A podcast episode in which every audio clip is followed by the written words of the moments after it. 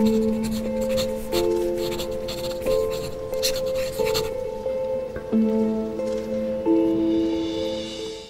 بسم اللہ الرحمن الرحیم۔ السلام علیکم۔ مکتب غامدی کی ایک اور نشست میں خوش آمدید۔ ہم یہاں اس وقت ڈیلس میں موجود ہیں اور غامدی صاحب سے سلسلہ گفتگو میں ان تیئیس فکری سوالات کے بارے میں جاننے کی کوشش کر رہے ہیں جو بالعموم ان کے مذہبی افکار پہ پیش کیے جاتے ہیں۔ ہم نے اب تک داڑھی اور پردے پہ بہت تفصیل سے بات کی اور اب انہی سلسلہ اعتراضات کو آگے بڑھاتے ہیں اور اب پیش نظر ہے کہ فطرت کے بارے میں غامدی صاحب سے بات کی جائے۔ یہ بات پیش نظر رہے کہ ہم ظاہری بات ہے، ان اعتراضات کا جواب دے رہے ہیں جو بالعموم پوچھے جاتے ہیں، لیکن ان کا اسلوب ہرگز ہرگز کوئی جواب در جواب، کوئی مناظرانہ کسی کو کٹہرے میں کھڑا کرنا نہیں ہے۔ بلکہ مقصد اس کا یہ ہے کہ غامدی صاحب سے ان کے فکری سفر کی رداد ان کا استدلال ان، انہوں نے کیسے ان چیزوں کو ایکسپلور کیا ہے ڈسکور کیا ہے، اس کو سمجھا جائے۔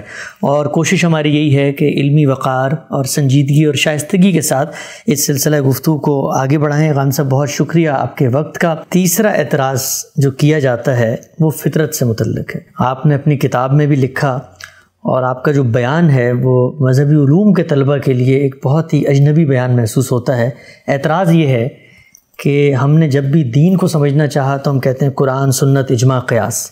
آپ نے اپنی بات کا جب آغاز کی اپنی کتاب میزان میں تو کہا دین اللہ کی وہ ہدایت ہے جو اس نے پہلے انسان کی فطرت میں الہام فرمائی۔ لوگوں کو جو خدشہ ہے، لوگوں کو جو اعتراض ہے وہ یہ کہ یہ دین کے سورسز میں آپ نے ایک نئی چیز کو شامل کر لیا ہے اور پھر یہ فطرت انسان بتائے گا کہ کیا ہے۔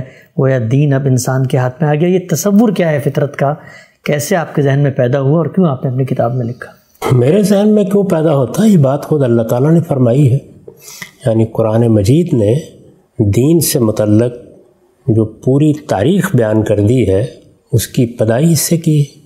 یہ بتایا ہے کہ یہ دین اصلاً فطرت میں بدیت کیا گیا ہے۔ تو سارے استدلال کی بنیاد قرآن مجید ہے۔ یعنی میں نے یہ کوئی نئی بات نہیں کہی۔ نہ صرف یہ کہ یہ بات قرآن مجید کہتا ہے، بلکہ ہمارا پورا علم بھی اس بات کو بیان کرتا رہا ہے۔ لیکن یہ بحث تو بہت بعد میں جا کے ہونی چاہیے۔ جی۔ سب سے پہلی چیز یہ ہے کہ یہ جانا جائے کہ فطرت ہے کیا۔ کس چیز کو ہم فطرت کہتے ہیں؟ اس فطرت کا ہمارے ساتھ ہمارے علوم کے ساتھ کیا تعلق ہے؟ اس کو جی۔ سمجھنا چاہیے نا پہلے۔ جی۔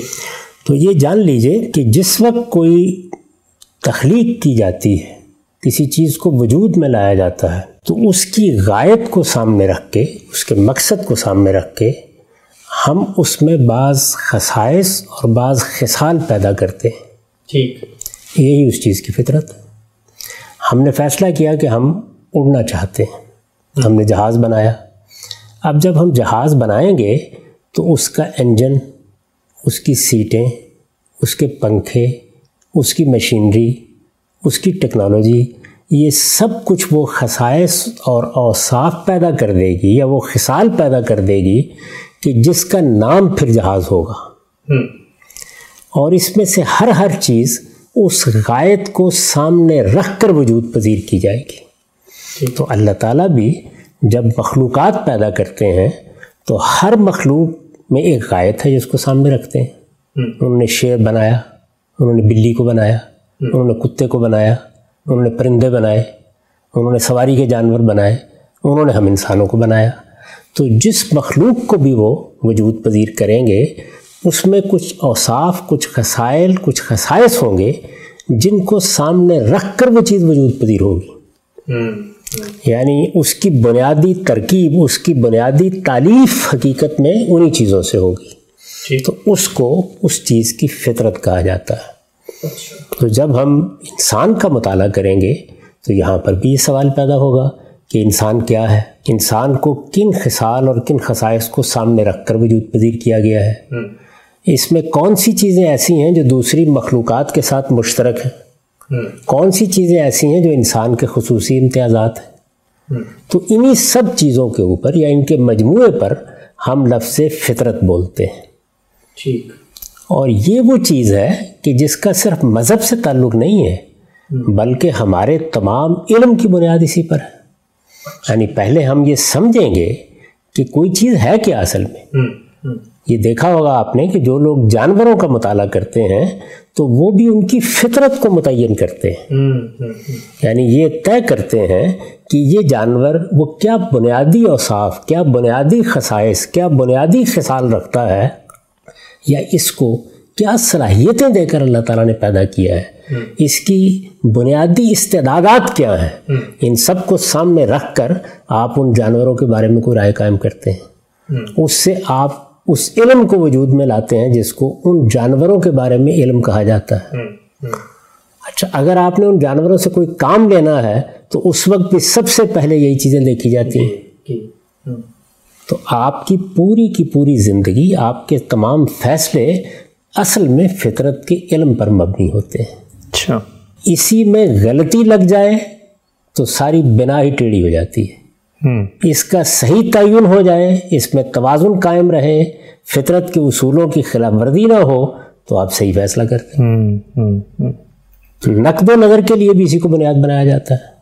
میں ایک سادہ مثال دیتا ہوں۔ جی۔ میں یہ کہتا ہوں کہ جو ہمارے یہاں چڑیا گھر قائم کیے جاتے ہیں یہ ٹھیک نہیں ہے۔ کیوں؟ اس لیے کہ جانوروں کی فطرت کا مطالعہ یہ بتاتا ہے کہ وہ کس طرح کا ماحول پسند کرتے ہیں۔ ان کو جب آپ ایک پنجرے میں قید کر دیتے ہیں تو یہ اصل میں ان کی فطرت سے ان کو انحراف پر مجبور کرنا ہے۔ اس لیے یہ ظلم ہے۔ تو یہ دیکھیے کہ اخلاقی فیصلے بھی اسی بنیاد پر کرنے کے لیے ہم مجبور ہو جاتے ہیں۔ ہمارے درمیان ابلاغ کا رشتہ اسی سے پیدا ہوتا ہے۔ انسان کا مطالعہ کرتے ہیں تو انسان عدل چاہتا ہے۔ انسان دوسروں سے حسن سلوک چاہتا ہے۔ انسان یہ چاہتا ہے کہ کوئی اس کے ساتھ زیادتی نہ کرے۔ تو یہی وہ مقدمات ہیں نا یعنی انسان کے اوصاف خصائص خصال کا مطالعہ کر کے یہ مقدمات ہم نے قائم کیے ہیں اور انہی مقدمات پر ہم یہ فیصلہ کرتے ہیں کہ فلاں قوم ظلم کر رہی ہے۔ فلاں جماعت ادوان کا ارتکاب کر رہی ہے۔ فلاں فرد نے حدود سے تجاوز کر دیا ہے۔ تمام فیصلوں کی بنیاد یہی ہوتی ہے۔ دنیا میں اگر آپ یہ کام نہ کریں یعنی فطرت کو متعین نہ کریں تو کسی چیز پر نقد کی کوئی علمی بنیاد قائم ہی نہیں کی جا سکتی۔ اتنا بڑا فلسفہ دور حاضر میں وجود میں آیا جس کو آپ مارکسزم کہتے ہیں۔ اگر آپ اس کی علمی بنیادوں کو مطالعہ کریں جدلی مادیت کیا ہے؟ طبقات کی کشمکش کیسے پیدا ہوتی ہے؟ اس کے نتائج کیسے نکلتے ہیں؟ تاریخی عمل کس طرح سے عمرانی احوال سے متاثر ہوتا ہے؟ تو یہ ساری کی ساری چیز اپنی جگہ بہت متاثر کن ہے۔ اس پر انہوں نے کچھ اقدامات کا فیصلہ کیا۔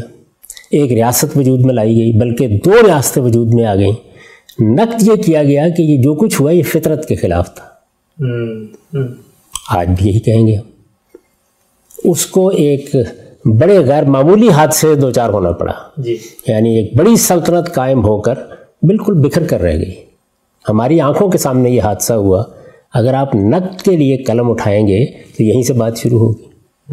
یعنی اگر وہ انسانی فطرت کے مقتضیات کے لحاظ سے تھا تو پھر اس کو کوئی خطرہ نہیں تھا۔ لیکن اگر ایسا نہیں تھا تو اسی انجام تک اس کو پہنچنا تھا۔ تو اس لیے یہ بڑی اہم بات ہے کہ ہم یہ متعین کریں کہ انسان کی فطرت کیا ہے۔ جس کے ساتھ بھی ہم کو معاملہ کرنا ہے ہمارے علم کی ابتدا یہیں سے ہوگی۔ اب جو سوال آپ کر سکتے ہیں اور جو میرے نزدیک ہونا چاہیے وہ یہ ہے کہ اس کی تعین کا طریقہ کیا ہوتا ہے۔ جی۔ یعنی ہم کس طریقے سے یہ فیصلہ کرتے ہیں کہ یہ فلاں جانور کی فطرت ہے یا جبلت ہے۔ یا سرشت کا لفظ بول لیتے ہیں یہ اصل میں ہم مانا الفاظ ہے۔ یہ سب کے سب۔ یہ جو بات ہم کرتے ہیں تو اس کے لیے محض آپ کا یا میرا دعویٰ تو کافی نہیں ہوگا نا۔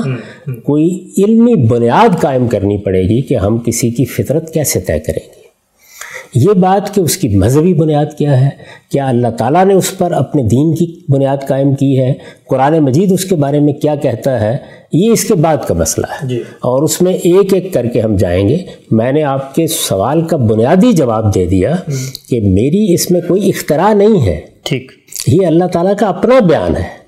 اس نے اپنے دین کی بنیاد فطرت پر رکھی ہے۔ یہ خود اس کائنات کے پروردگار نے فرمایا ہے۔ اور یہ کہاں فرمایا ہے؟ یہ قرآن مجید میں فرمایا ہے۔ وہ ہم دیکھیں گے کہاں فرمایا ہے۔ ہم ان آیات کو سمجھیں گے جن میں یہ بات بیان کی گئی ہے۔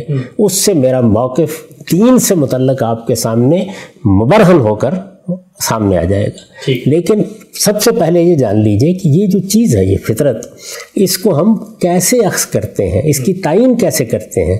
کیونکہ یہ بحث کہ انسان کی فطرت متعین کی جائے، یہ بحث کہ انسان کی فطرت کو سمجھا جائے، یہ بحث کے علوم فنون سے متعلق اس کو ایک محق، ایک معیار قرار دیا جائے، یہ تو محض دین کا مسئلہ نہیں ہے۔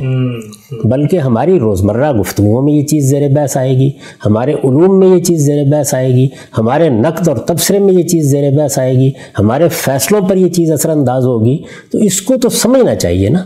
تاہم آگے بڑھنے سے پہلے اگر جو بنیادی بات میں نے کی ہے اس پر کوئی سوال ہے تو آپ کر لیجیے جی ہم صاحب اس پہ جو سوال سب سے پہلے ذہن میں آتا ہے وہ یہ کہ جس وقت ہم یہ کہتے ہیں کہ مذہب ہو یا کوئی بھی فلسفہ ہو، وہ انسان سے متعلق ہو یا جانور سے متعلق ہو، تو ہمیں جاننا پڑے گا کہ وہ کام کیسے کرتا ہے۔ اس لیے کہ جب تک اس کے میکینزم کو نہیں جانیں گے تو ہم اس فلسفے کا اس سے ریلیشن واضح نہیں کر سکتے۔ سوال بنائی طور پہ یہ ہے کہ یہ بات ہمیں کیسے معلوم ہوئی کہ اس کے اندر کوئی میکینزم آپ سے آپ جاری ہے پوٹینشلی موجود ہے۔ یعنی یہ یہ بحث ہم نے شروع کہاں سے کی؟ کیا یوں نہیں ہم کہہ سکتے کہ جیسے ہی اس کو خارجی علم ملتا ہے، اثرات، ماحول، عادات، اس سے اس کے اندر ایک چیز پیدا ہونا شروع ہو جاتی ہے۔ ہم فطرت کی تعین کی طرف گئے کیوں؟ یعنی اس کے اندر ڈھونڈنے کیسے چلے گئے اس لیے کہ ہم، ہمارے پاس جو ذرائع ہیں کسی چیز کو جاننے کے، وہ ہمارے لیے ایک علمی معیار پیدا کرتے ہیں۔ چیزیں اسی کی بنیاد پر کہی اور سمجھی جاتی ہیں۔ اچھا۔ وہ کیا ذرائع ہیں؟ ایک نظر ان کے اوپر ڈال لیجیے جی۔ سب سے پہلی چیز کیا ہے؟ تجربہ اور مشاہدہ۔ مجھے حواس دیے گئے۔ میں ان سے خارجی کائنات کو دیکھتا ہوں۔ یہ جو کچھ بھی اشیاء میرے گرد و پیش ہیں آنکھیں ہوں تو نظر آتی ہیں۔ کان آوازوں کو سنتے ہیں۔ میری حصے لامسا ان سے آشنا ہو جاتی ہے۔ یعنی مجھے جو حواس دیے گئے ہیں یہ کیوں دیے گئے ہیں؟ یہ خارجی دنیا سے میرا تعلق پیدا کرتے ہیں۔ اسی طرح یہ میری باطنی دنیا سے بھی داخلی دنیا سے بھی میرا تعلق پیدا کرتے ہیں۔ اچھا یعنی میں ایک طرف باہر دیکھتا ہوں دوسری طرف اندر دیکھتا ہوں۔ میرے اندر بھی ایک دنیا ہے اور اس دنیا کے لیے بھی مجھے حواس دیے گئے یہ میرا تجربہ ہوتا ہے۔ تجربے اور مشاہدے کی ابتدا کہاں سے ہوتی ہے؟ میرے تجربے اور مشاہدے سے۔ یعنی ابتدا کسی خارجی جگہ سے نہیں ہوتی۔ سب سے پہلے میں خارجی دنیا سے دو چار ہوتا ہوں۔ جیسے ہی میں شعور کی آنکھ کھولتا ہوں تو میرے سامنے جو اشیاء آتی ہیں میں ان سے دو چار ہوتا ہوں۔ میری آنکھیں ان کو دیکھتی ہیں۔ حکم لگانا بات کا مرحلہ ہے۔ جی۔ ان کو دیکھتی ہے۔ میرے کان آوازیں سنتے ہیں۔ بالکل اسی طریقے سے میں اپنے باطن کو بھی دیکھتا ہوں، اپنے باطن کو بھی سنتا ہوں، اپنے باطن کو بھی محسوس کرتا ہوں۔ یہ دونوں چیزیں کیا ہوتی ہیں؟ میرا تجربہ اور مشاہدہ۔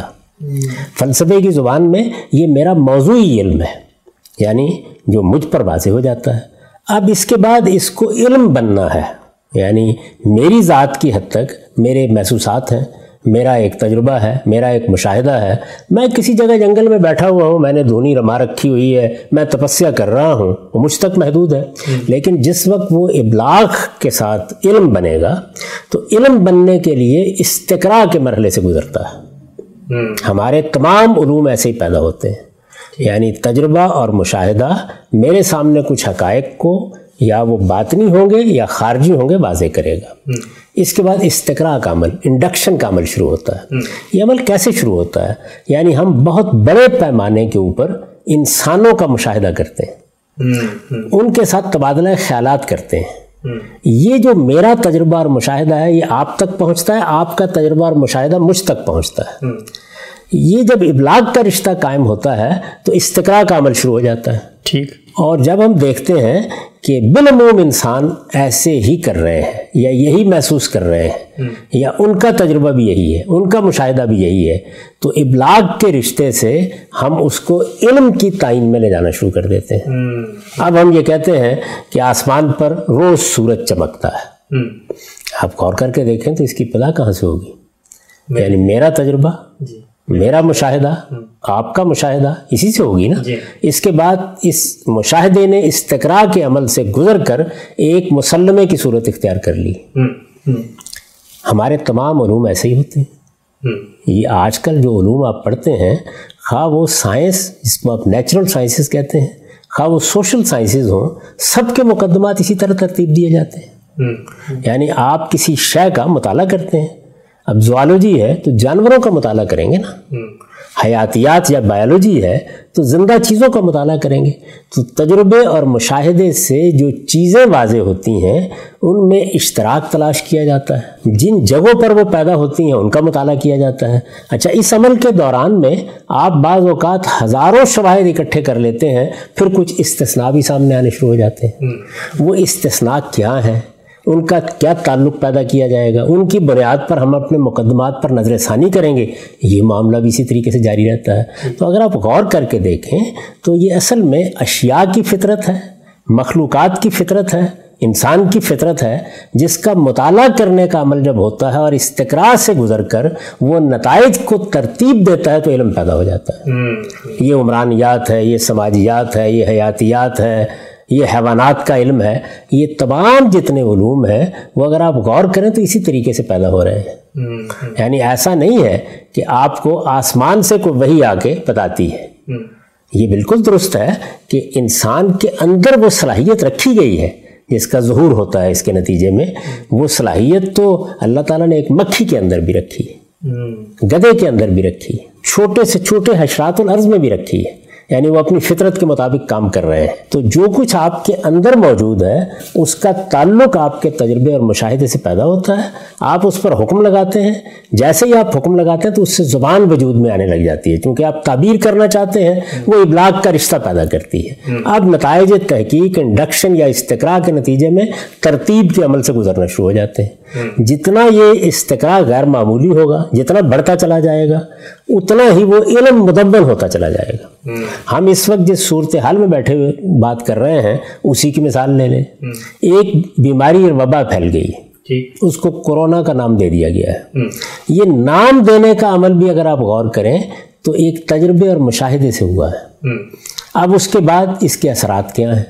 یہ کہاں تک جا رہا ہے؟ یہ پھیلتا کیسے کورونا کی فطرت کیا ہے؟ یہ سب کچھ جو ہے اس کا مطالعہ جاری ہے۔ اس وقت آپ نے دیکھا ہوگا کہ اس میں متضاد چیزیں سامنے آتی ہیں۔ کہ آسات کی ایک دنیا پیدا ہوتی ہے؟ ہر علم ترتیب میں انہیں مراحل سے گزرتا ہے۔ پھر اس میں آپ چیزوں کو تجرید کے عمل سے گزارتے چلے جاتے ہیں۔ یعنی جو غیر متعلق چیزیں ہیں وہ ہٹتی چلی جاتی ہیں۔ جہاں مشاہدے میں کوئی خرابی ہوتی ہے اس کو دور کیا جاتا ہے۔ آہستہ آہستہ وہ علم ایک مدون علم بن جاتا ہے۔ یہ آپ کی جتنی دوائیں ہیں جن سے آپ استفادہ کرتے ہیں علاج کے طریقے ہیں یہ سب اسی طریقے سے پیدا ہوئے ہیں۔ تو آپ کسی علم کو اٹھا لیں وہ آپ کی جدید معیشت کے علوم ہوں وہ آپ کی سماجیات کے علوم ہوں وہ سائنس کے علوم ہوں سب اپنا عمل اسی طریقے سے کر رہے ہیں۔ اچھا اس میں ایک چیز اور داخل ہوتی ہے ایک مرحلے کے اوپر۔ یعنی آپ نے تجربے اور مشاہدے سے حقائق جمع کر لیے۔ حقائق کے جمع کرنے کے عمل کے بعد نتیجہ نکالنے کا عمل ہوتا ہے۔ یہ عقلی عمل ہے۔ اس میں استمباد کیا جاتا ہے۔ یعنی حقائق کسی چیز کو لازم کر رہے ہوتے ہیں۔ تو اس لازمی نتیجے کو جب آپ بیان کرتے ہیں تو یہ انفرنس ہے عقلی استمباد ہے۔ تو اس پورے عمل کو سمجھ لیں یعنی تجربہ اور مشاہدہ حقائق کا استقرا عقلی استمباد کے ذریعے سے آخری فیصلہ۔ جو آپ سناتے ہیں میں پھر عرض کر دوں کہ یہ فیصلہ بعض اوقات غلط بھی ہو جاتا ہے۔ اس میں استقرا میں بھی خرابیاں ہوتی ہیں۔ چنانچہ اسی وجہ سے سائنس اپنے نتائج پر نظر ثانی کرتی رہتی ہے۔ سماجی علوم اپنے نتائج پر نظر ثانی کرتے رہتے ہیں۔ یہاں سے بات شروع ہوتی ہے اس کو بھی بار بار دیکھا جاتا ہے۔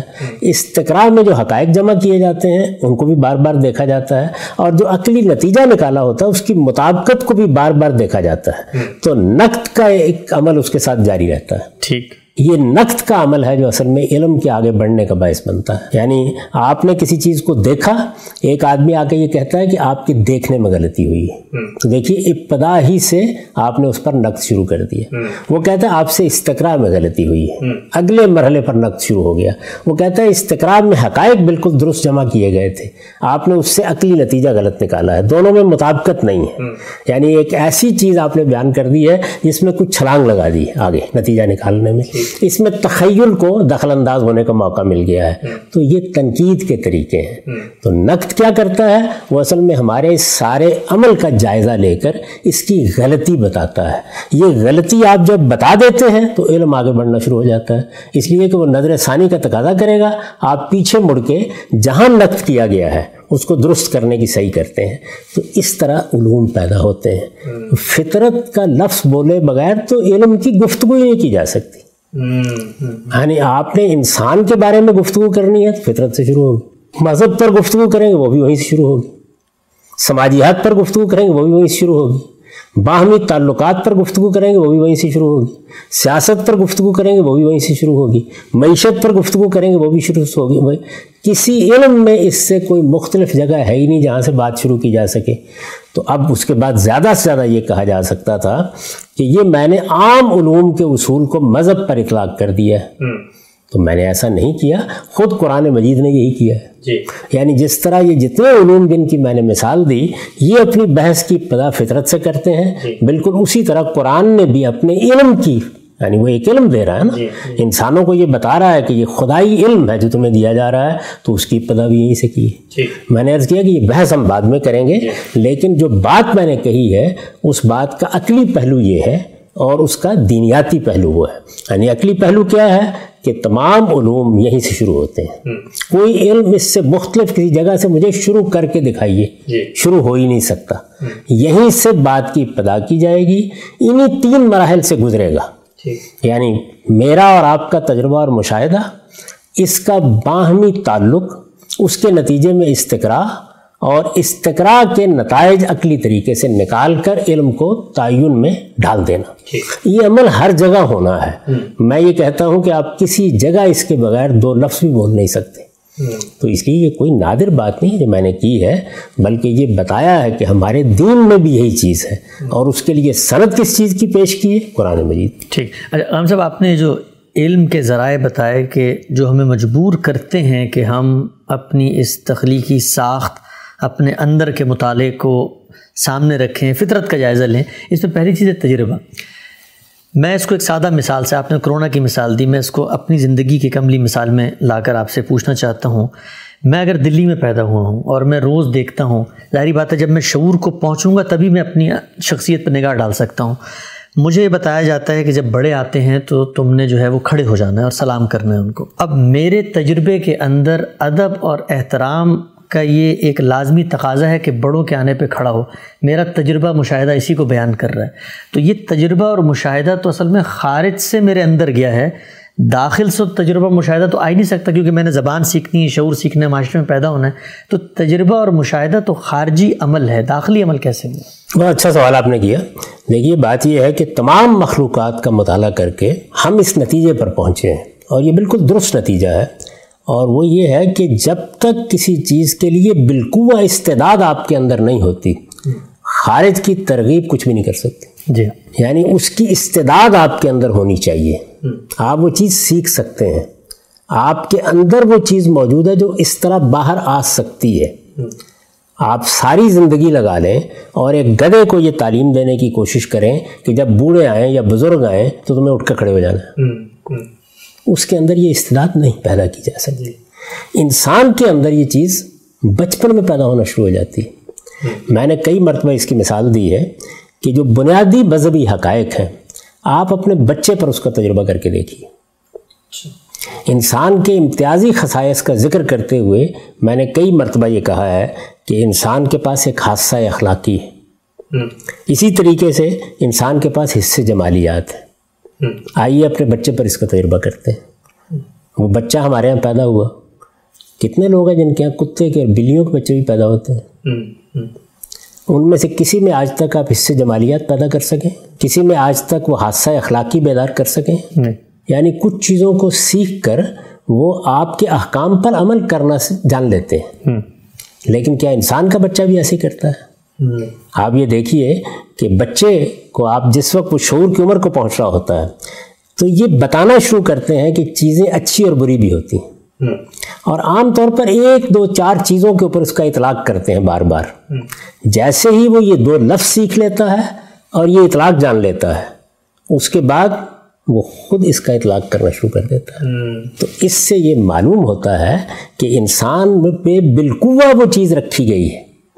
وہی نکلتی ہے یعنی خارجی تحریک سے نکلتی ہے علوم بھی اسی سے پیدا ہوتے ہیں۔ لیکن وہ جو کچھ ہے اندر وہی نکلتا ہے۔ اچھا ایسا بھی بارہا ہوتا ہے کہ انسان کو چونکہ ارادہ و اختیار دیا گیا ہے اسی طرح سے اس کے بنیادی مقدمات بھی متضاد نوعیت کے ہیں۔ تو اس وجہ سے کبھی خارجی تحریک کسی کو نمایاں کر دیتی ہے کبھی کسی کو نمایاں کر دیتی ہے۔ تو نتائج بھی بعض اوقات مختلف آنے لگ جاتے ہیں۔ لیکن وہ چیز اندر موجود ہوتی ہے تو تبھی اس کا وہ نتیجہ نکلتا ہے۔ یعنی کسی ہندو اور کسی مسلمان کے لیے یہ ممکن نہیں ہے کہ وہ اپنے کتے اور اپنی بلیوں کو بھی مسلمان یا ہندو بنا لے۔ یہ انسان کا بچہ یہ جو بنتا ہے۔ تو آپ کے باطن میں وہ چیز رکھ دی گئی ہے جس کو میں نے اپنی بعض تحریروں میں واضح کیا ہے۔ اور امام حمید الدین فرائی کے حوالے سے اس کی تفصیلات کی ہیں کہ ہم ایک نوعیت کا استراری علم لے کے آئے ہیں۔ یعنی یوں نہیں ہے کہ خارج میں علم پڑا ہوا ہے۔ یوں ہے کہ خارج میں اشیاء موجود ہیں۔ باطن میں ہمارا نفس موجود ہے۔ ہم جب اس کا مطالعہ اور مشاہدہ کرتے ہیں تو جو حقائق ہمارے سامنے آتے ہیں ان پر حکم لگانا یہ صلاحیت ہمارے اندر موجود ہے۔ حکم لگانے کے بعد اس کے ابلاغ کا مرحلہ پیش آتا ہے۔ اس کے لیے زبان چاہیے۔ جس وقت آپ ابلاغ کرتے ہیں مختلف چیزوں کا تو اس طرح آپ کا علم اور آپ کا مطالعہ اور آپ کا مشاہدہ مجھ تک پہنچتا ہے اور میرا مطالعہ اور مشاہدہ آپ تک پہنچتا ہے تو اس میں علم آگے بڑھنا شروع ہو جاتا ہے۔ اور اس کے بعد جب صدیوں کا مطالعہ اور مشاہدہ جمع ہوتا چلا جاتا ہے تو آپ یہ دیکھتے ہیں کہ کتابوں پر کتابیں تصنیف ہو جاتی ہیں لائبریریاں بن جاتی ہیں۔ یہ کتوں نے بلیوں نے گدوں نے شیروں نے دنیا میں کتنی مخلوقات ہیں۔ یعنی لاکھوں کی تعداد میں مخلوقات گنوائی جا سکتی ہیں۔ کون سی لائبریری ہے تصنیف کر ڈالی ہے؟ کون سی تہذیب بنا دی ہے؟ کیوں نہیں بنائی؟ وہ مخلوقات نہیں ہیں، کھاتے نہیں ہیں، پیتے نہیں ہیں، ان کے اندر خوف کی جبلت نہیں ہے، وہ اپنی حفاظت نہیں کرتے۔ دس چیزیں گنوائی جا سکتی ہیں جن میں میں اور وہ مشترک ہے لیکن جو چیز نہیں ہے وہ ہے چیزوں کو علم بنا دینے کی صلاحیت۔ تو یہ صلاحیت کہ وہ چیزوں کو علم بنا دیتا ہے انسان یہ میرے اندر رکھی گئی ہے۔ یعنی یوں نہیں ہے کہ جو بنیادی مقدمات میرے تجربے اور مشاہدے سے گزرے جیسے ہی ان مقدمات کو میں نے ترتیب دیا اور ترتیب دینے کے بعد استقرا کے عمل سے گزارا تو اس کے بعد آسمان کی کوئی وہی آئی اور اس نے کہا کہ یہ معیشت کا علم ہے یہ سماجیات کا علم ہے یہ عمرانیات کا علم ہے۔ نہیں جو وہی آنی تھی وہ میری پیدائش کے ساتھ آ گئی۔ وہ میرے باطن میں آئی۔ وہ صلاحیت میرے اندر رکھی گئی۔ میں بالکوا وہ چیز لے کے آیا۔ اب وہ میرے اندر موجود ہے۔ اس کے لیے خارجی تحریک چاہیے۔ اور وہ خارجی تحریک پہلے دن ملے گی تو علم کی ابتدا ہوگی۔ اس وقت اصل میں وہ پورے ماضی کے ساتھ ملتی ہے۔ یعنی اس کے پیچھے ایک پوری تاریخ بن چکی ہوتی ہے۔ تو اس وجہ سے بعض اوقات ہم دسویں یا بیسویں یا دس ہزار قدم آگے اٹھا کے وہاں سے ابتدا کر دیتے ہیں۔ تو اس کو پھر آپ یوں کہتے ہیں کہ جیسے ہی بچہ پیدا ہوا تو اس نے اپنے کچھ تباہمات اپنے کچھ تصورات اپنے گرد و پیش سے اخذ کر لیے لیکن میں آپ سے عرض کروں کہ اس کے اندر یہ غیر معمولی صلاحیت رکھی گئی ہے کہ اگر اس کو آپ اس کی ترغیب دے دیں کہ انہیں چیلنج کرو۔ تو وہ بالکل اسی طرح سے چیلنج کرے گا جس طرح وہ ابتدا میں پیدا ہوئے تھے۔ یعنی اسی عمل سے گزارے گا۔ وہ کیا کرے گا؟ ان چیزوں کا پہلے ریلیشن استقرا کے نتیجے میں متعین کرے گا۔ اس کے بعد فطرت کے مقدمات پر چلا جائے گا۔ تو یا خارج کے علم سے چیلنج ہو جائے گی وہ چیز یا باطن کے علم سے چیلنج ہو جائے گی۔ یعنی یا میرا باطن ابا کرے گا اس کو قبول کرنے سے اور یا خارج کی معلومات بتا دیں گی کہ یہ بات ہی غلط ہے جو کہی جا رہی ہے۔ تو علم میں بڑی غلطیاں ہوتی ہیں بعض اوقات۔ ہمارے ہاں جو فلسفہ ہے مثال کے طور پر جو لوگ فلسفے کی تاریخ سے واقف ہیں انہیں معلوم ہے کہ اس میں بنا استدلال تخیل کو بنا لیا گیا۔ تخیل کوئی معمولی چیز نہیں ہے۔ یہ آپ نے دیکھا ہوگا کہ یہ تخیل ہے جس کے زور پر ایک شخص ایک ناول لکھتا ہے اور آپ کو چند گھنٹوں کے لیے اپنی دنیا میں لے جاتا ہے۔ جی۔ داستان بیان کرتا ہے۔ اور مجھے معلوم ہے کہ جب وہ داستان گو داستان سنا رہا ہوتا ہے تو آپ اپنی یہ دنیا جو آپ کے گرد و پیش میں ہے اس کو فراموش کر بیٹھتے ہیں۔ اس میں چلے جاتے ہیں۔ آپ نے سائنس فکشن دیکھا ہو۔ یعنی جو انسان کے اندر خیالات ہیں انہی کی دنیا سے وہ کیسی کیسی چیزوں کا متخیلہ قائم کر لیتا ہے۔ تو ایک نیا عالم ہے اس میں۔ انسان کے اندر چونکہ یہ صلاحیت رکھی گئی ہے، اور جس وقت وہ ایک ناول کا پلاٹ ترتیب دیتا ہے، یا جس وقت وہ ایک سائنس فکشن لکھتا ہے، یا جس وقت آپ کے سامنے کوئی داستان بناتا ہے، تو اس وقت اگر آپ کو یہ بتایا نہ جائے کہ یہ داستان ہے، تو بالکل ایک حقیقی چیز لگتی۔ ہے تو فلسفے میں بالکل اسی طریقے سے ہوا۔ یعنی انسان کی یہ جو صلاحیت ہے اس کو کام میں لا کر متخیلے کو انگیخت کیا گیا۔ اور اس سے ایک ایسی تصویر بنا دی گئی کہ اس عالم میں حقیقت مطلقہ کیا ہے عین مطلق کیا ہے وہ کس طرح سے اشیاء سے اپنا ریلیشن پیدا کرتا ہے وحدت سے کثرت کیسے صادر ہوتی ہے اس کو متخیلے کے زور پر ایک بالکل جس طرح سائنس فکشن ہوتا ہے یا ایک ناول ہوتا ہے ایک دنیا دے دی گئی۔ یہ دنیا ہے جو مثالیت پسندوں کے آپ ہاں آپ کو مثال کے طور پر ملے گی۔ اب یہ دنیا بنا دی گئی اس دنیا کو چیلنج کیا چیز کرے گی؟ وہی چیز۔ یعنی تجربہ اور مشاہدہ۔ جب آپ علم کی کسوٹی پر اس کو پرکھیں گے تو وہیں سے بات شروع کریں گے۔ یعنی جس چیز کی ابتدا کی گئی ہے کیا باطن اس کا مشاہدہ کر رہا ہے یا ظاہر کر رہا ہے؟ تو تجربے اور مشاہدے کی بنیاد پر آپ ابتدا کرتے ہیں۔ استقرا کیا نتیجہ پیدا کرتا ہے؟ یعنی جب چیزوں کا مطالعہ کیا جاتا ہے کہ وہ تجربہ اور مشاہدہ کیا آپ کا بھی ہے کیا فلاں کا بھی ہے کیا فلاں کا بھی ہے تو جیسے ہی آپ استقرا میں جاتے ہیں یہ آپ نے دیکھا ہوگا یہ شماریات جو علم بنا ہے کیا چیز ہے یہ؟ جی۔ اس میں ایسے ہی کیا جاتا ہے سروے کریں گے ہم۔ یہ استقرا ہے۔ یعنی یہ ناقص بھی ہوتے ہیں۔ اس سے غلط نتائج بھی نکلتے ہیں۔ لیکن ہمارے پاس علم کے ذرائع یہی ہیں۔ تو ان ذرائع کو کام میں لا کر ہم وہ نتائج نکالتے ہیں۔ یہ خیال نہ کیجیے گا کہ اس میں صرف وہ چیزیں ہوتی ہیں کہ جو ہم ٹھوس طریقے سے دکھا سکتے ہیں۔ مجھے سر درد ہوتا ہے۔ ساری دنیا اس کو مانتی ہے کہ سر درد ہوتا ہے۔ دوائیں ایجاد کی گئی ہیں اس کی۔ لیکن یہ جو میرا احساس ہے کہ مجھے سر درد ہوتا ہے یہ میرا باطنی احساس ہے۔ اور اس اپنے باطنی احساس کو میں نے منتقل کیا آپ کو۔ آپ نے مجھے منتقل کیا۔ یہاں تک کہ یہ ایک عالمگیر صداقت بن گیا کہ انسانوں میں یہ درد پیدا ہوتا ہے۔ اچھا سر درد ہے درد جگر ہے اس پر لوگوں نے شاعری کی ہے۔ اچھا اس پہ بتخیلہ بھی اپنا کام کرتا ہے۔ جس چیز کو آپ درد جگر کہتے ہیں، یہ ہو سکتا ہے کہ تنقید سے یہ ثابت کر دیا جائے کہ اس کی کوئی بنیاد نہیں ہے یا یہ محض ایک مجازی استعمال ہے۔ تو یہ سب چیزیں جو ہیں، وہ علم کی دنیا میں ہوتی رہتی ہیں، لیکن علم پیدا ہی اس طریقے سے ہوتا ہے کہ آپ کسی چیز کی فطرت کا مطالعہ کرتے ہیں۔ میں تو یہ کہتا ہوں کہ جب آپ مٹی کا مطالعہ کر رہے ہوتے ہیں، جب آپ پہاڑوں کا مطالعہ کر رہے ہوتے ہیں یعنی یہ دنیا کو دیکھنے کا جتنا علم ہے اس کا مطالعہ کر رہے ہوتے ہیں اس کی ابتدا یہیں سے ہوتی ہے۔ یعنی تجربے اور مشاہدے سے حقائق جمع ہوتے ہیں ان حقائق کا استقرا ہوتا ہے۔ بہت بڑے پیمانے پر جب وہ جمع ہو جاتے ہیں اس کے بعد ہم اس سے نتائج نکالتے ہیں وہ استمباد کا عمل ہے جو کیا جاتا ہے۔ ان نتائج کو بار بار پرکھا جاتا ہے ان کو مرتب کیا جاتا ہے۔ اب ہم کہتے ہیں کہ ایک باقاعدہ علم وجود میں آ گیا ہے۔ اس کا مطلب یہ نہیں ہے کہ یہ حتمی حجت ہے یہ ہر وقت نقد و نظر کے لیے کھلا ہوتا ہے اور یہ ہوتا رہتا ہے۔ تو میرے کہنے کا مطلب یہ ہے یعنی خلاصہ یہ ہے کہ فطرت کا لفظ بولے بغیر تو علم کی ابتدا ہو ہی نہیں سکتی۔ آپ جس علم کا ذکر کریں گے یہیں سے شروع ہوگا۔ اس کے مقدمات یہیں سے ترتیب پائیں گے۔ اس نے اگر باقی رہنا ہے تو یہیں سے باقی رہے گا۔ اگر اس نے ختم ہو جانا ہے تو یہیں سے ختم ہو جائے گا۔ دین بھی ایک علم ہے۔ یہ بھی یہیں سے شروع ہوتا ہے۔ اور یہ بات میں کیوں کہہ رہا ہوں؟ اس لیے کہ اللہ تعالیٰ نے یہی بات کہی ٹھیک ٹھیک۔ اچھا آج صاحب نے بہت تفصیل سے میرے سوال کا جواب دیا کہ جو تجربہ اور مشاہدہ ہے یہ محض انسان کی فطرت کو تخلیق نہیں کرتا بلکہ فطرت کو اس کے اظہار کے مواقع فراہم کرتا آپ نے ایک لفظ یہاں پہ بھی استعمال کیا استراری علم۔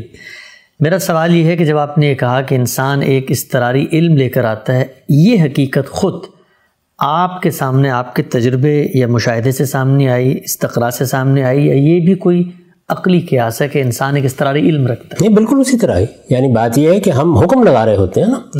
آپ یہ دیکھیے کہ تین زاویے تین سطروں سے وجود میں آ جاتے ہیں۔ یہ اس کو ہم نے یہ کہا یہ مسلس ہے۔ جی۔ اس کو چوکور سے الگ کر دیا اب ظاہر ہے کہ یہ حکم لگایا گیا ہے۔ جی۔ یہ کہاں سے آیا ہے؟ یہ اندر سے آتا ہے۔ اور یہ حکم لگانے کی صلاحیت ہی انسان کو دی گئی ہے۔ جس سے اصل میں علم کی بنیاد پڑ گئی۔ لیکن مسلس کا تصور تو پہلے مجھے باہر سے ڈالا گیا نا تب میں نے اندر سے حکم لگایا کہ مسلس نہیں جس وقت یہ بنا اب تو اصل میں جو پہلے بن چکا ہے وہ آپ کو بتایا جا رہا ہے۔ یعنی جس وقت آپ اسکول میں جاتے ہیں آپ کے والدین آپ کی تعلیم کا بندوبست کرتے ہیں تو وہ اصل میں جو علم وجود میں آ چکا ہوتا ہے جو مانا جا چکا ہوتا ہے جو ان کی میراث بن چکا ہوتا ہے وہ آپ کو منتقل کرتے ہیں۔ میں آپ کو یہ بتا رہا ہوں علم بنا کیسے تھا؟ تو اس کا طریقہ کیا ہوتا ہے؟ کچھ علم وہ ہیں جو ماضی میں بن گئے ہیں۔ ان کے لیے آپ کو ماضی میں جانے کی ضرورت ہوتی ہے۔ جی۔ بہت اچھا طریقہ کسی چیز کو سمجھنے کا یہ ہے کہ جو علم آج وجود پذیر ہو رہے ہیں ان کا مطالعہ کر لیں۔ وہ ایسے ہی بن رہے ہیں۔ تو اصل میں جب کوئی علم بن جاتا ہے اور ہم مطمئن ہو جاتے ہیں کہ علم بن گیا ہے۔ دیکھیے یہ یوں ہے کہ نیوٹن نے ایک سیب کے گرنے کا مشاہدہ کیا۔ جی۔ سیب تو گر رہے تھے نا اس سے پہلے۔ مشاہدے کے نتیجے میں ایک استمباد کیا اس نے۔ مشاہدے کے نتیجے میں مشاہدے کے نتیجے میں کیا نا؟ تو اب اس میں دیکھیے مشاہدہ۔ یہ مشاہدہ استقرا کے عمل سے بھی ذہنی طور پر گزر گیا۔ یعنی سیب نے گر کر کیا کیا؟ صرف یہ نہیں بتایا کہ سیب نیچے گرتا ہے۔ اس نے یہ بتایا سبھی چیزیں نیچے گرتی ہیں۔ یہ جو دوسرا مرحلہ تھا اس کو طے کرنے کے لیے نیوٹن کو کہیں جانا نہیں پڑا۔ یہ تو روز کا مشاہدہ تھا۔ اور یہ مشاہدہ اتنے بڑے پیمانے پر ہو رہا تھا لیکن توجہ نہیں ہوئی تھی۔ تو اب یہ ظاہر ہے کہ یہ جو حکم لگایا گیا اس کے اوپر یہ آپ کے باطن سے پیدا ہوا۔ مشاہدہ تو ہو رہا تھا۔ اچھا جو استمباد کیا گیا اس سے اور استمباد کر کے اس اصول کا اطلاق تمام اجرام پر کر دیا گیا۔ تو یہ کیا چیز ہے؟ یہ بھی وہی استمباتی علم ہے انفرنس ہے۔ یعنی آپ نے بالکل اسی مرحلے سے گزارا۔ تو اس میں جو جس چیز کا مشاہدہ کیا گیا وہ مشاہدہ ایک فرد نے کر کے پھر دیکھا کہ کیا یہی سب کا مشاہدہ ہے۔ چیزیں ایسے نیچے کی طرف گرتی ہیں۔ یہی ہوا نا۔ جی۔ تو آپ اگر کسی بھی چیز کا تجزیہ کریں تو آپ خود اس نتیجے پر پہنچ جاتے ہیں کہ آپ کے باطن کے اندر یہ صلاحیت رکھی گئی ہے۔ کیا صلاحیت ہے دو صلاحیتیں ہیں۔ یعنی ابتدائی حکم لگانے کی صلاحیت، جس سے اصل میں سیب نے بجائے خود وجود پذیر ہو کر ایک صورت اختیار کر لی ہے۔ اور اس کے بعد جو کچھ آپ کے مشاہدے میں آیا ہے، اس کے حقائق کو ترغیب دے کے، اس کو ایک نظم میں لا کر، اس ترکیب اور اس نظم سے آپ نے ایک نتیجہ نکالا ہے۔ یہ نتیجہ کیسے نکالا جاتا ہے؟ یہ استمباد ہوتا ہے۔ یعنی یہ چیز اگر ایسے ہے تو پھر وہ چیز بھی ایسے ہونی چاہیے۔ یہ جو قیاس کا عمل ہے یہ جب بالکل براہ راست ہوتا ہے یعنی اس میں تخیل کو آپ دخل انداز نہیں ہونے دیتے تو اس کو کہتے ہیں یہ سری قیاس ہے۔ یعنی یہ صحیح استمباد ہے۔ انہی کے مجموعے سے علم پیدا ہو رہا ہے۔ تو اگر آپ سارے علم کا مطالعہ کریں گے تو کسی چیز کو آپ لے لیں وہ انہی مراحل سے گزرے گی۔ اب یہ جو کچھ نتیجہ نکلا اس کو قبول کر لیا گیا۔ جب اس کو قبول کر لیا گیا تو اس کو باقاعدہ ایک علم کی حیثیت سے اب ہم نے پڑھانا شروع کر دیا۔ تو اب جس وقت ہمارا بچہ اس کو پڑھتا ہے تو یہ محسوس ہوتا ہے کہ یہ خارج سے اس کو چیز دی گئی ہے۔ نہیں اصل میں تو یہ اس کی تاریخ جو میں نے آپ کو بیان کی وہ پیچھے گزر چکی۔ یعنی وہ ساری تاریخ پیچھے یعنی آپ جس وقت پیچھے جائیں گے آپ کو یہی تاریخ ملے گی۔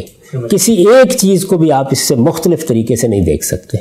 ہر جگہ یہی ہوگا۔ تو بار بار جب ہم دیکھتے ہیں کہ علم ایسے ہی پیدا ہوتا ہے تو ہم اس سے پھر ایک قیاس کرتے ہیں۔ اور وہ یہ کہ جو کچھ ہمیں اپنی میراث میں ملا ہے وہ بھی ایسے ہی پیدا ہوا۔ کوئی وجہ نہیں کہ کوئی اور قیاس کیا جائے۔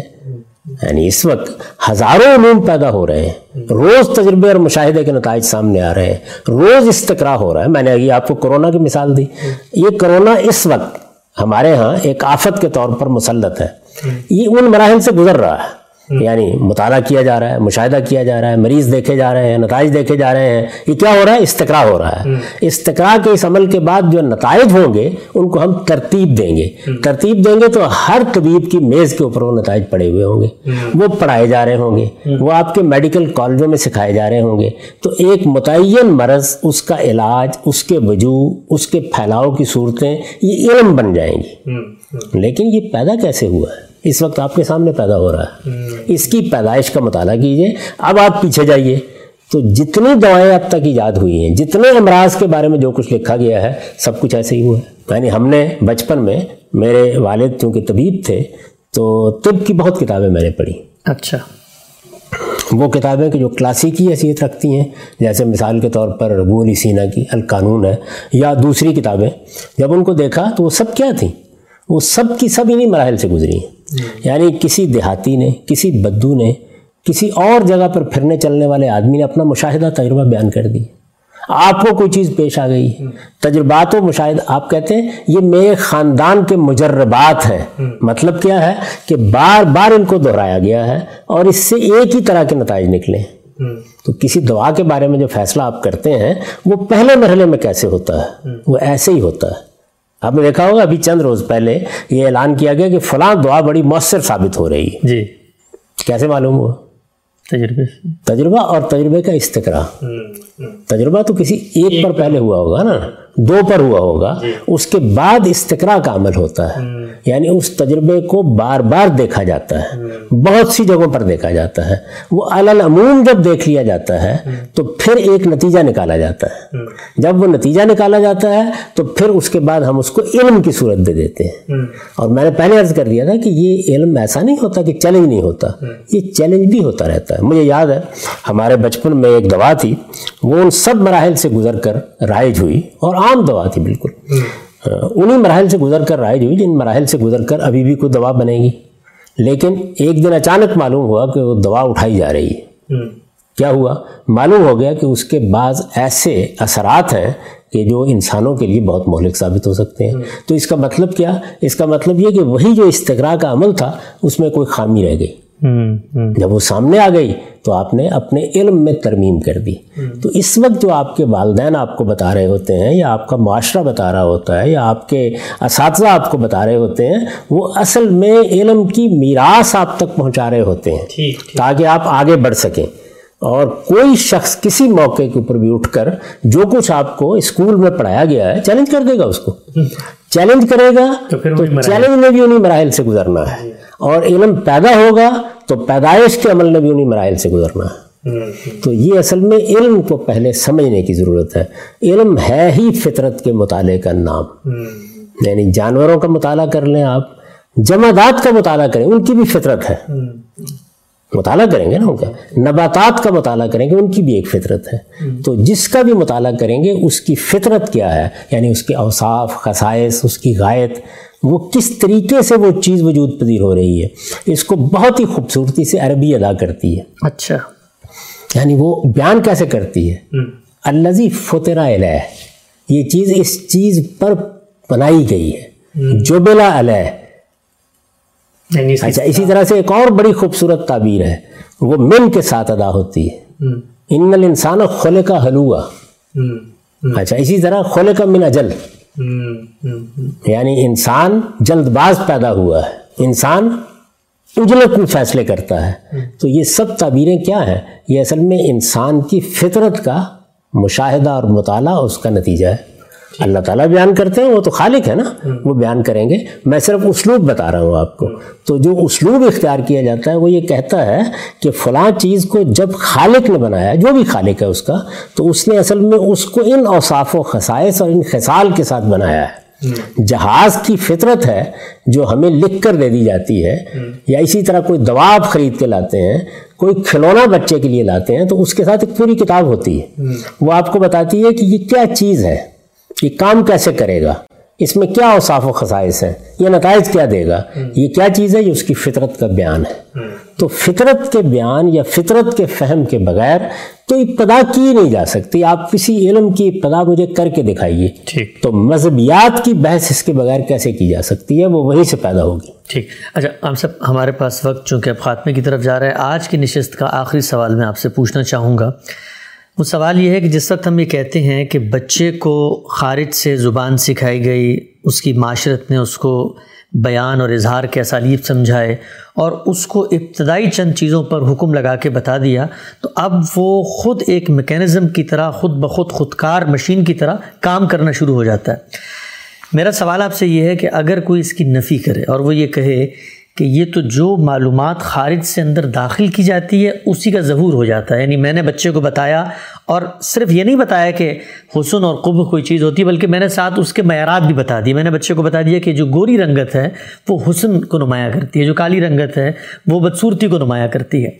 تو کیا یوں نہیں کہا جا سکتا کہ جو خارج سے معلومات اور معلومات کے ساتھ نتیجے تک پہنچنے کا کرائٹیریا ڈالا جاتا ہے اس کا ظہور ہوتا ہے نہ کہ محض بتا دیا جاتا ہے اور پھر خودکار مشین جو ہے اس پر وہ حکم لگا رہی ہوتی ہے۔ اس کا بڑا اچھا مشاہدہ کرنا ہو تو کسی طوطے کو جیسے سکھایا جاتا ہے سکھا کے دیکھ لیجیے کہ انسان کا بچہ کیسے بیہیو کرتا ہے وہ کیسے کرتا ہے۔ اچھا۔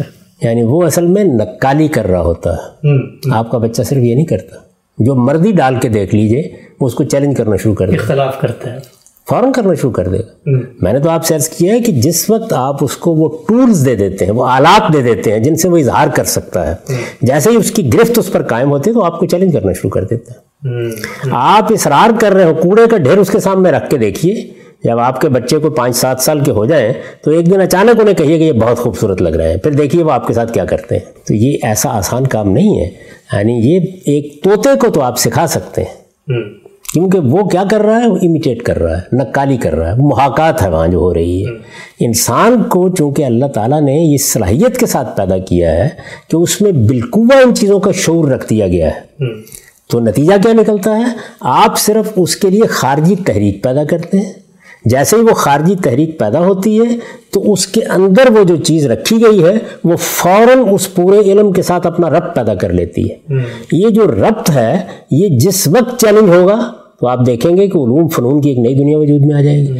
اگر ایسا ہوتا کہ آپ نے جو کچھ ارستو کے ذریعے سے پڑھا دیا تھا اور جو کچھ پادریوں نے سکھا دیا تھا، انسان کے بچے اس کو چیلنج کرنے کی صلاحیت ہی نہیں رکھتے تھے۔ تو یہ آپ کا رینیسس کہاں سے ہوا ہے؟ یہ آپ کی جدید سائنس کہاں سے پیدا ہوئی ہے؟ یہ نئے علوم کہاں سے وجود میں آئے ہیں؟ اور جس وقت کوئی نیا علم روز آپ نے دیکھا ہوگا کہ ہمارے ہاں لوگ کہتے ہیں کہ مغربی علوم پہ ہم تنقید کر رہے ہیں۔ یہ آپ کے اندر صلاحیت کیسے پیدا ہو گئی؟ مغربی علوم تو پڑھائے جا رہے ہیں آپ کو۔ اچھا اسی طریقے سے آپ مذہبی گرانوں میں پیدا ہوتے ہیں۔ اس کے بعد کچھ دوسرے علوم و فنون کے ساتھ آپ کا رب پیدا ہوتا ہے۔ وہی لوگ ہوتے ہیں کہ جو الہاد اختیار کر لیتے ہیں اپنے مذہب کو چھوڑ دیتے ہیں دوسرا مذہب اختیار کر لیتے ہیں۔ یہ بالکل درست ہے کہ انسانوں کے اندر اگر آپ نقد کی صلاحیت پیدا نہ کریں یا اس کی انگیخت نہ کریں یہ دیکھیں نقد کی صلاحیت ہونا یہ خود بھی بتا رہا ہے۔ یہ سب۔ تو صورتحال یوں ہے۔ یعنی ایسا نہیں ہے کہ میں نے جو کچھ اپنے بچے کو پڑھا دیا بتا دیا اب مجھے دیکھ لیں میں تو اپنے آپ کو جانتا ہوں۔ یعنی میرے والدین نے مجھے کیا بتایا پڑھایا تھا۔ مختلف وہ اس سے بڑی مختلف دنیا تھی جس میں میں نے آنکھ کھولی۔ یعنی وہ صوفیہ کی دنیا تھی۔ اس میں وہی شخصیات تھیں۔ انہی شخصیات کا ایک سحر تھا۔ اور یہ آپ دیکھیں کہ اس میں جو مجھے چیزیں پڑھنے کو ملی وہ کوئی معمولی چیزیں نہیں تھیں۔ یعنی وہ صرف کسی مجلس میں بیٹھ کے سنائی گئی داستانیں نہیں تھیں، وہ دنیا کا اعلیٰ ترین ادب تھا، جو فارسی زبان میں سب سے پہلے سامنے آیا۔ اور فارسی زبان اور فارسی زبان کے صوفی شعراء وہ ان چیزوں کو کیسے بیان کرتے ہیں، وہ کیا سحر پیدا کر دیتے ہیں، وہ کیا دنیا وجود میں لے آتے ہیں، اس سے نکلنا آسان کام نہیں ہوتا۔ لیکن انسان کے اندر جو نقد کی صلاحیت رکھی گئی ہے، وہ اپنا کام شروع کر دیتی ہے۔ جب وہ کام کرتی ہے تو آپ دیکھیں وہ بالکل اسی طرح کام کرتی ہے۔ یعنی پہلے بنیادی مقدمات کو چیلنج کرے گی۔ بنیادی مقدمات کہاں سے پیدا ہوتے ہیں؟ تجربے اور مشاہدے سے۔ استقرا کو چیلنج کرے گی کہ وہاں کہیں خامی رہ گئی ہے کوتاہی ہو گئی ہے۔ اس میں کچھ استثناء ہوں گے جن کو وجود پذیر کر دے گی۔ اس وقت اب دنیا میں آپ یہ فیصلہ کرتے ہیں سب لوگ مانتے ہیں نا اس بات کو کہ انسان ایک عاقل مخلوق ہے۔ جی۔ یہ مانتے ہیں؟ جی۔ میں آپ کو دو نہیں چار نہیں دس نہیں سینکڑوں لاکھوں لوگ ایسے اس وقت پیش کر سکتا ہوں جو عقل سے آ رہی ہیں۔ مجنون ہے آرٹزم میں مبتلا ہے ذہنی امراض کے شفا خانوں میں ہے تو آپ فیصلہ کرتے ہیں نا اس بنیاد پر کہ اصل یہ ہے اور وہ بیماری ہے۔ ہاں۔ اچھا کوئی بڑا فلسفی کھڑا ہو یہ کہہ سکتا ہے کہ اصل وہ ہے آپ بیماری میں مبتلا ہیں۔ تو نقد ہو جائے گا نا اس کے اوپر۔ اب ظاہر ہے کہ اس کے لیے پھر وہی معیارات ہوں گے کہ کیسے فیصلہ کرنا ہے دور حاضر میں بعض فلسفیوں نے یہ پوسٹ ماڈرنزم کی تحریک میں یہ کہہ ڈالا۔ انہوں نے کہا کہ آپ کو کیا حق ہے کہ ذہنی امراض کے شفاخانے میں بیٹھے ہوئے لوگوں کو آپ کہتے ہیں کہ وہ مریض ہیں؟ وہ بھی آپ کی طرح سے اسی طرح سوچ رہے ہوں کہ آپ مریض ہیں اس معاملے میں تو یہ ساری بحث کی جا سکتی ہے۔ لیکن میں آپ کو جو بتا رہا ہوں وہ یہ نہیں ہے کہ اس سے حق و باطل کا فیصلہ ہونا ہے۔ جی۔ میں یہ آپ سے کر رہا ہوں کہ ہمارے پاس علم کا طریقہ یہی طریقہ یہی آواز یہیں سے ہوتا ہے۔ یہیں سے ابتدا ہوتی ہے علم ایسے ہی آگے بڑھتا ہے اور اسی طرح چیلنج بھی ہوتا ہے۔ تو یہ چیز ہم لے کے آئے ہیں۔ یہ علم پیدا کرنے کی صلاحیت انسان کی فطرت ہے۔ یہ گدے کی فطرت نہیں ہے۔ یہ صلاحیت اسے دی نہیں گئی۔ یعنی یہ میں علم پیدا کر لیتا ہوں۔ کیسے پیدا کرتا ہوں؟ اس کا پورا پروسیس میں نے واضح کرنے کی کوشش کی۔ وہ ایسے پیدا ہوتا ہے۔ جی۔ یعنی ہمارے تمام علوم جتنے ہیں جتنے بھی علوم ہیں آپ کسی ایک کو بھی مستثنا نہیں کر سکتے۔ وہ سب ایسے پیدا ہوتے ہیں۔ جن علوم کے بارے میں آپ یہ کہتے ہیں وہ نفسی علوم ہے وہ بھی باطنی مشاہدے سے پیدا ہوئے۔ وہ بھی اسی طرح استقرا کے عمل سے گزرتے ہیں۔ ان کے بھی نتائج کو اسی طریقے سے جانچا اور پرکھا جاتا ہے۔ اور وہ بھی کچھ عقلی استمباتات کے ساتھ باقاعدہ ایک فن بنتے ہیں اور اس کے بعد چیلنج بھی ہو جاتے ہیں۔ آج بھی آپ بہت سے لوگ ہیں آپ کہتے ہیں کہ یہ فلاں عامل نے یہ کہا ہے کہ میں جن نکال لیتا ہوں۔ فلاں نے یہ دعویٰ کیا ہے تو آپ اس کے اوپر نقد کہاں سے کرتے ہیں؟ اپنے علم کی نہیں اسی انہیں انہیں آلات سے۔ جی۔ یعنی کہیں تجربے اور مشاہدے سے چیلنج کیا ہم نے تو کبھی کوئی جن نہیں دیکھا۔ جی۔ ہمیں بھی نکال کے دکھائیے۔ اچھا ہمارے سامنے لا کے دکھائیے۔ یہ کیا چیز ہے؟ یہ تجربے اور مشاہدے کا مطالبہ ہے۔ اچھا وہ بیچارہ ایک یا دو مظاہرے اگر کر بھی ڈالے تو پھر آپ اس سے استقرا کا مطالبہ کریں سب میں کر کے دکھاؤ۔ فلاں فلاں جگہ کر کے دکھاؤ۔ ایک جمع غفیر کو قائل ہونا چاہیے۔ سائنسدانوں کے سامنے بھی ذرا اس کا اظہار کرو۔ تو یہ استقرا کا مطالبہ ہے۔ اس کے بعد نتیجہ نکلنا ہے۔ ہر جگہ اصل میں یہی عمل ہے جو پوری شان کے ساتھ ہو رہا ہے۔ تو اس لیے ہم مجبور ہیں کہ کسی بھی بحث کی ابتدا کریں تو فطرتی سے کریں۔ یعنی جمادات کے علم کی ترتیب کے لیے بھی ان کی فطرتی سے بات شروع کرنی پڑے گی۔ پھر عرض کر دوں کہ یہ محض فلسفہ نہیں ہے جو میں نے مذہب پر اطلاق کر کے دکھا دیا ہے۔ اللہ تعالیٰ نے خود اپنی بات کی ابتدا یہاں سے کی۔ ہے ٹھیک رام صاحب بہت شکریہ۔ یہاں ہماری نشست کا وقت ختم ہوتا ہے۔ اگلی نشست میں اس بحث کو آگے بڑھائیں گے اور خان صاحب سے پوچھیں گے کہ یہ جو علم ہے، یہ جو فطرت ہے، اس کا کانٹینٹ کیا ہے؟ اس کے مشمولات کیا ہیں؟ کن چیزوں کا علم اس کے اندر رکھ دیا گیا ہے؟ اور پھر اس میں اختلاف کیا ہو سکتا ہے اور اگر ہوتا ہے تو پھر وہ کیا معیارات ہیں کہ جس سے ہم اس اختلاف کو رفع کر کے بتا سکتے ہیں کہ فطرت در حقیقت ہے کہ اور اس سے متعلق اور بہت سارے عقلی سوالات، یہ بحث ابھی جاری ہے۔ اب تک ہم صاحب آپ کے وقت کا بہت شکریہ۔ بات